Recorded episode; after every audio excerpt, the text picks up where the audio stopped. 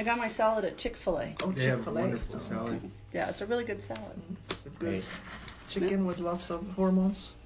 No, No, it's Chick Fil A. Oh, they don't have any hormones there? They They probably do. it's run by a bunch of teens. I don't think there's any hormones at all left for the chickens. Have you ever been there also? Chick fil A? Yeah, I went there a couple times in Texas. I'm not a big, huge fan. We're at nine. they do have really good salads.